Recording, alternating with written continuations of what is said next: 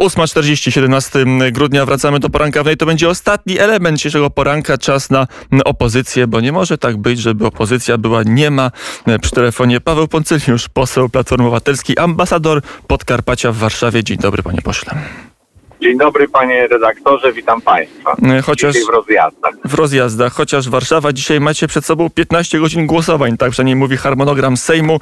E, Będziecie głosować nad wieloma ustawami, między innymi nad tym, jak pomagać przedsiębiorcom w czasie COVID-u. E, Pan był spiritus movens, można powiedzieć, wczorajszej debaty w Sejmie nad tym, jak rząd pomaga przedsiębiorcom i zdanie opozycji, to nie jest dziwne i zaskakujące, było krytyczne, że rząd na gospodarkę i na przedsiębiorców się nie ogląda specjalnie w tej pandemii.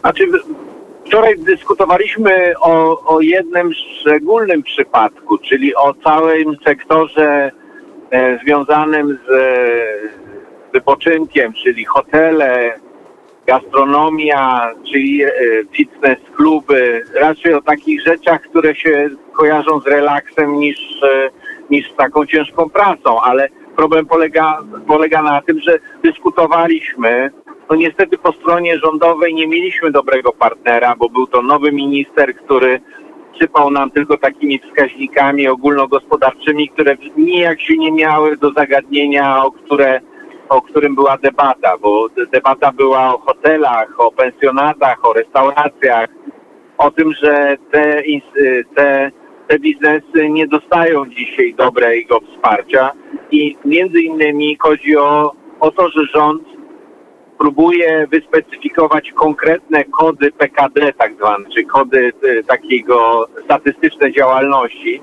i tylko na te kody, czyli ktoś, kto prowadzi działalność na dany kod może otrzymać wsparcie. Jest to chybione rozwiązanie. Ja już od dłuższego czasu w ogóle kuję postulat, że e, powinniśmy pomagać w postaci e, nisko oprocentowanych pożyczek i kredytów, bo wtedy naprawdę biorą te pieniądze, pomoc ci, którzy tego potrzebują. Mieliśmy absurdalne sytuacje, gdzie przy pierwszej tarczy PFR-u pojawiała się pomoc, którą, z której korzystały kancelarie prawne, kantory wymiany walut, bo kryterium było, kryteria były dwa. Spadek dochodów a więc można było poprosić klienta, że w przyszłym miesiącu wystawimy fakturę za 2-3 miesiące albo jeszcze odwleczemy moment wystawienia faktury. I drugi, e, drugie kryterium było utrzymanie miejsc pracy, to co w przypadku kantoru wymiany walut czy kancelarii adwokackiej nie, nie miało w ogóle żadnego uzasadnienia, bo wiadomo, że często te, te biznesy zatrudniały, zatrudniają i będą zatrudniać mniej więcej tyle osób. Więc wygląda na to, że rozwiązanie pod tytułem opisywanie konkretnych typów e, działalności, e, dawanie pieniędzy na zachowanie miejsc pracy, czyli na pracowników, też nie uwzględnia firm rodzinnych. Wiele z dwóch milionów działalności gospodarczych to są firmy, w których tak naprawdę pracowników nie ma, albo są to zazwyczaj też firmy jednoosobowe, które świadczą różnego rodzaju usługi. I tego również pomoc ze strony państwa nie dostrzega. A niestety wiele z tych firm ma swoje kredyty, ma raty leasingowe, ma co, miesiąc ZUS do zapłacenia, a firma składa się tak naprawdę z męża, żony, dorosłych dzieci, które pomagają przy prowadzeniu pensjonatu, baru, restauracji i tego typu, e, tego typu rzeczy. Tego niestety dzisiaj e, pomoc e, rządu tego nie dostrzega. I na ile ta dyskusja była e, konstruktywna, bo to, to mnie ciekawi, na ile jeszcze w takich technicznych i prostych sprawach, jak pomoc przedsiębiorcom, temu, że e, tu jest niedopatrzenie, e, tu można byłoby zrobić lepiej, na ile jeszcze opozycja jest w stanie z rządem rozmawiać, oczywiście w drugą stronę również rząd z opozycją. Wie pan, do, do, e, doświadczenie tych wielu miesięcy uczy, że opozycja mówi, e, swoje, zgłasza swoje uwagi, na co rząd zazwyczaj szczerzy zęby i mówi, czepiają się, nie znają się, a przecież my tutaj e, zbawiamy cały świat i wszystkim pomagamy i o to wam chodzi. A potem po cichutko przy kolejnej ustawie wprowadzają regulacje właśnie w tym o którym mówimy na debatach. Także oczywiście nigdy rząd się nie przyzna, że e, uwzględnił dane rozwiązanie, bo opozycja o tym mówiła w Sejmie, ale znowu tu nie chodzi o wypinanie piersi po ordery, tylko bardziej chodzi o to, żeby pomóc jak najszerszej grupie przedsiębiorców w Polsce e, w, e, w przeżyciu tego trudnego czasu, bo nikt nie ma wątpliwości, nie jest sprawą rządzących, że mamy COVID. I, a też często pojawiały się ze strony posłów koalicji takie tłumaczenia na zasadzie, co wy chcecie, przecież cały świat popadł w kłopoty związane z pandemią. Wszystko zgoda. Tu tylko bardziej chodzi o to, żeby sensownie pomóc, żeby te pieniądze wydane na, e, na e, pomoc, choćby w pierwszej, w pierwszej fali, e, zaskutkowały również na dziś.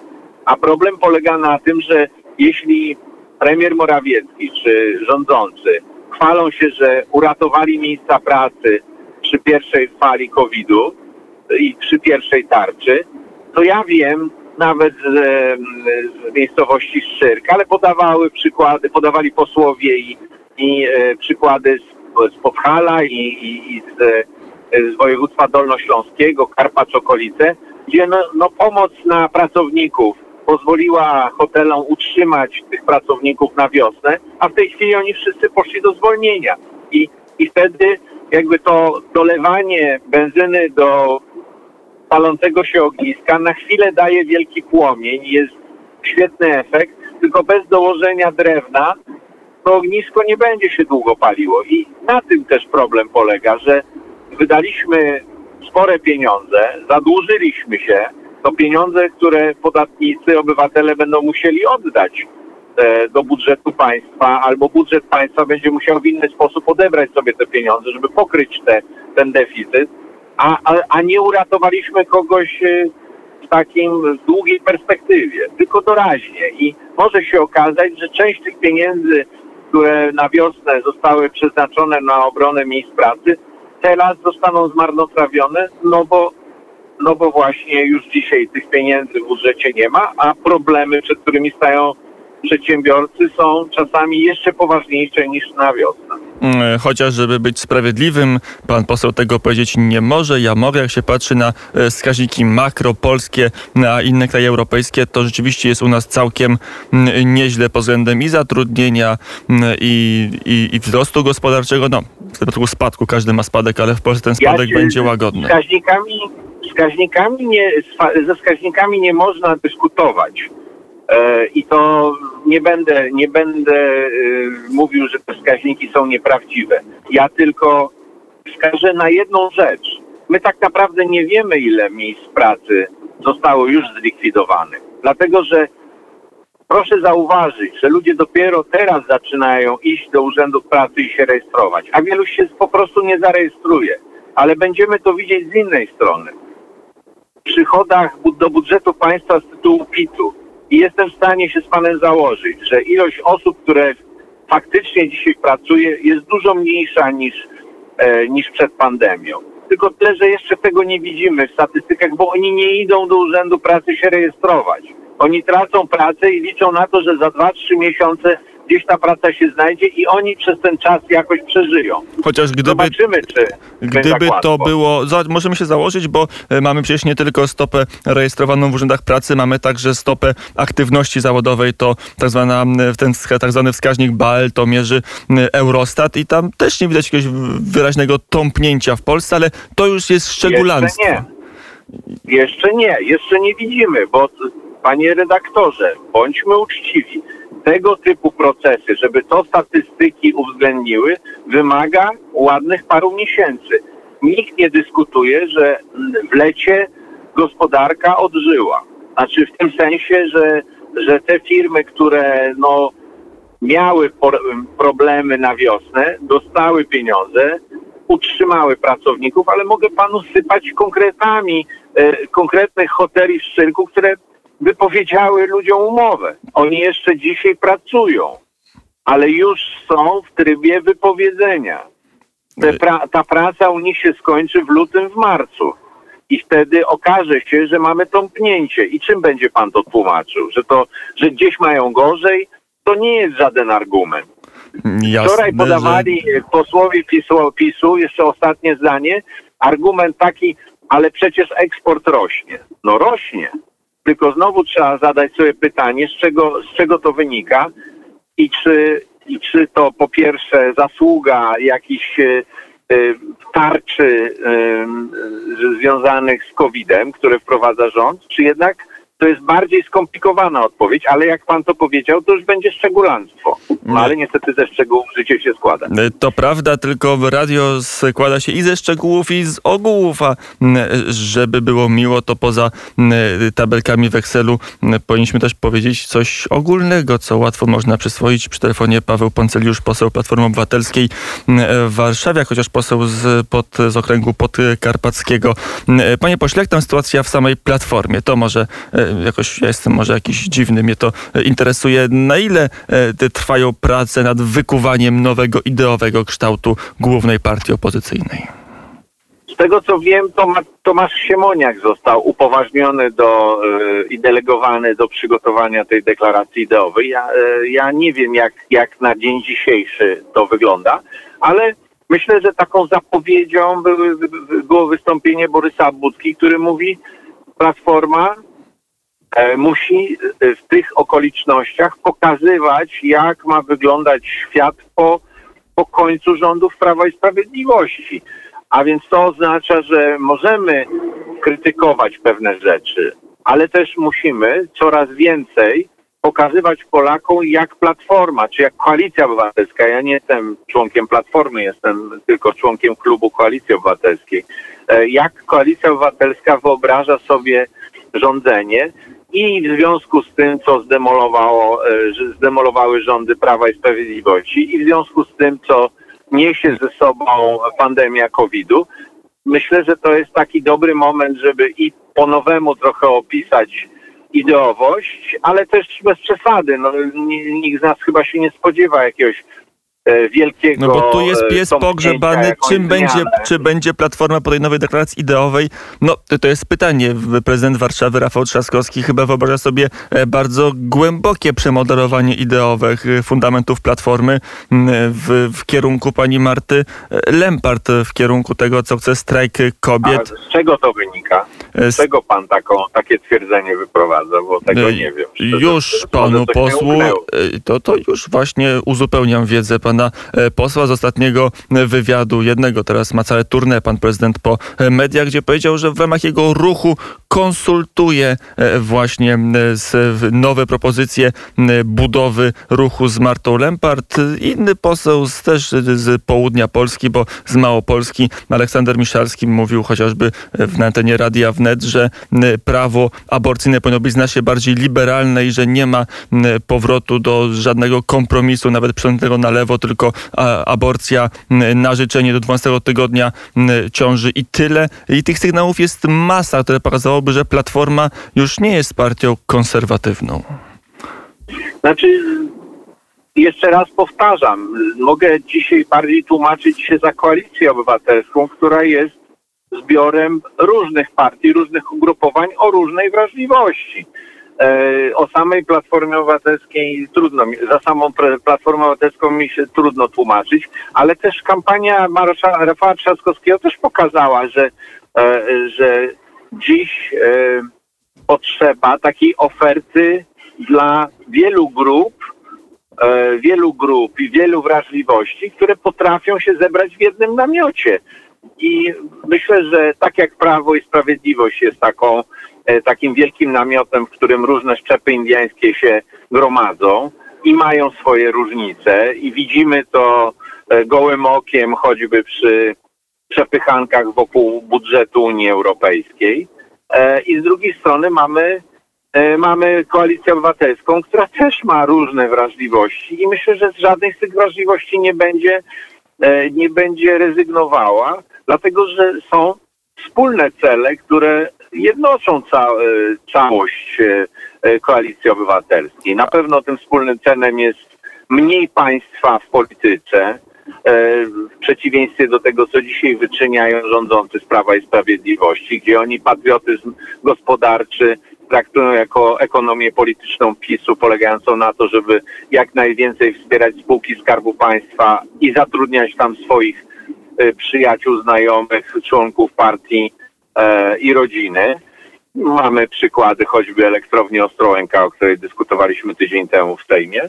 E, Więc na pewno łączy nas e, wolny rynek, na pewno nas łączy wrażliwość, jeśli chodzi o środowisko, e, czyli też rezygnacja z takich technologii, które trują ludzi i jakby szybkie dążenie do, do redukcji emisji CO2 do, do atmosfery. To są też pewnie rzeczy, które nas wszystkich łączą.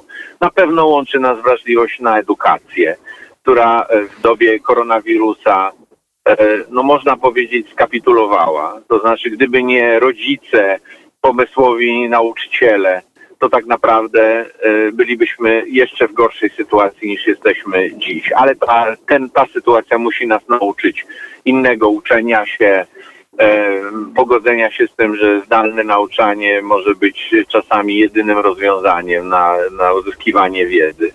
Na pewno łączą nas problemy związane ze służbą zdrowia, ale Ale- to też wszystko trzeba po nowemu opisać. Trzeba po nowemu opisać, a mnie interesuje ta deklaracja, to już e, ostatnie pytanie pewnie, bo czas nam się kończy. E, Deklaracja ideowa, no bo ona musi coś wyrażać i, mm, i pytanie, na ile będzie wyrażać skręt w lewo, na ile będzie wyrażać e, postulaty, czy dość swoistą wrażliwość pani Marty Lempart. Ale Marta Lempart nie jest dzisiaj członkiem żadnego ugrupowania w ramach e, Platformy Obywatelskiej. Ja nie wiem, jak sobie to wyobraża Rafał Trzaskowski. Nie rozmawiałem z nim. Możliwe, że on do swojego ruchu e, Rafała Trzaskowskiego chciałby dołączyć Martę Lempart. Mm, I tyle. No, to, to każdy może się dołączyć do, do, do koalicji obywatelskiej.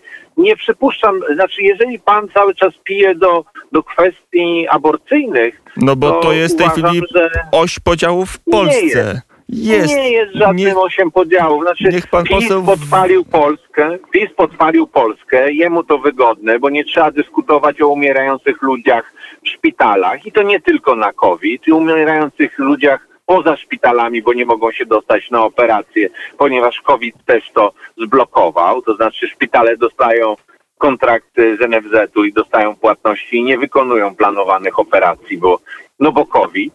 Więc y, ja rozumiem, że PiSowi jest wygodnie dyskutować, tak samo jak w czasie kampanii można było straszyć gender czy LGBT, a, a potem się przyszły czasy, kiedy trzeba się zmierzyć z realnymi problemami, realnymi problemami przedsiębiorców, osób chorych, osób starszych, uczniów, e, pracowników. To są realne problemy. Natomiast oczywiście ja rozumiem, że łatwo rozmawiać o symbolice, bo, bo to budzi emocje. To odciąga zainteresowanie społeczeństwa od, od tych problemów, które, z którymi e, ludzie żyją codziennie. Ale tak naprawdę tylko ten, ten, te wątki ideologiczne są wygodne dla, dla tych, którzy nie mają nic do powiedzenia ani do zaproponowania No panie e, w pośle, kwestiach, to- merytorycznych. Ja odpowiem tak, jak oglądam, y, jestem w Sejmie i patrzę na obrady Sejmu, to ilość błyskawic na maseczkach posłów Koalicji Obywatelskiej y, chyba wskazuje coś innego, że to interesuje posłów Platformy i nie znaczy, tylko. Tak. Błyskawice są w dużej części, e, nie, nie zauważył pan na pewno na mojej twarzy maseczki z błyskawicą, ale te błyskawice są też tak, takim rodzajem, symbolem takiego oporu wobec, e, wobec tego, co wyczynia PiS e, z praworządnością i z wolnością człowieka, bo myślę, że to, co się znajdzie w tej deklaracji ideowej, mogę sobie to wyobrażać, to właśnie to poszanowanie do, do wolności, dla wolności człowieka. PiS robi wszystko w ostatnich latach, żeby tą wolność ograniczyć i, i pewnie na tych marszach znajdzie pan zwolenników haseł bardzo, e, marszach mówię w ramach strajku kobiet, e, zwolenników bardzo takich radykalnych, lewicowych poglądów, ale będą tam też przedsiębiorcy, którzy maszerują, bo się są wściekli na to, co PiS z nimi robi, ograniczając ich możliwości funkcjonowania i nic nie oferując w zamian. Panie pośle, tu stawiamy kropkę. Tak Wybiła godzina e, dziewiąta. Paweł Poncyliusz, poseł Koalicji Obywatelskiej, był e, gościem poranka wnet. Bardzo serdecznie dziękuję za rozmowę. Godzina dziewiąta, czas skończyć poranek wnet. Bardzo dziękuję Dariuszowi Konkolowi za realizację. A Państwa już teraz zapraszam na serwis informacyjny. Do usłyszenia.